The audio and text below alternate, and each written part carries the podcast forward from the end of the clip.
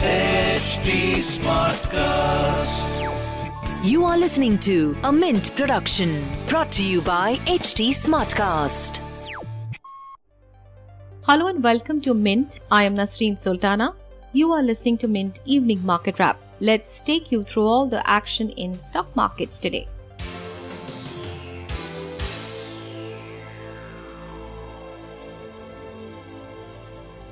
Markets extended gains and hit fresh record high once again on Thursday.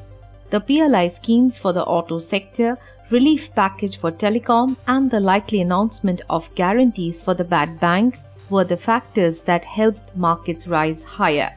The Sensex hit 59,000 mark for the first time ever.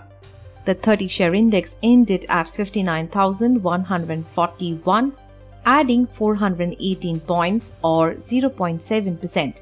The Nifty closed at 17,629, gaining 110 points or 0.6%.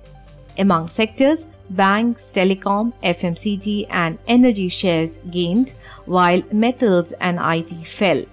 IndusInd Bank, ITC, State Bank of India, Reliance Industries, and Kotak Mahindra Bank were top gainers in the Sensex. Among laggards were TCS, Tata Steel, Tech Mahindra, Bharti Airtel, and HCL Tech. SEBI Chairman Ajay Tyagi on Thursday said that the T plus 1 settlement cycle is in the interest of all market participants and the new system will not lead to fragmentation of liquidity. This comes amid Brokers Association raising concerns over the implementation of the shorter settlement cycle. Inflation in India is likely to ease only gradually, Reserve Bank of India Deputy Governor Michael Patra said, adding that the outlook on growth and inflation will help determine the future course of monetary policy.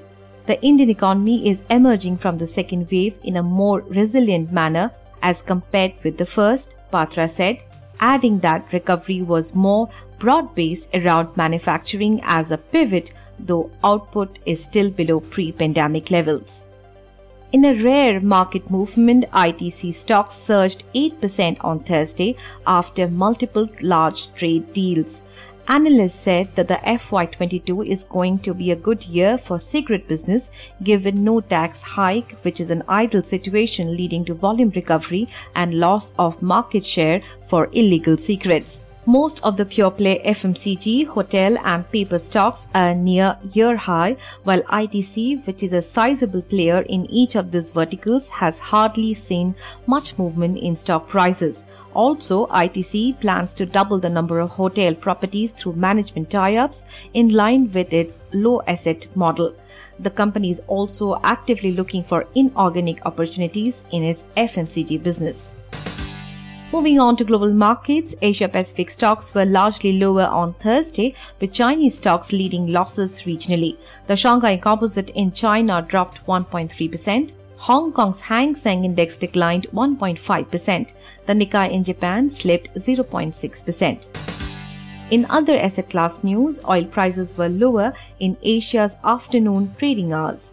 International benchmark Brent crude futures slipped 0.1% to 75.38 dollar per barrel.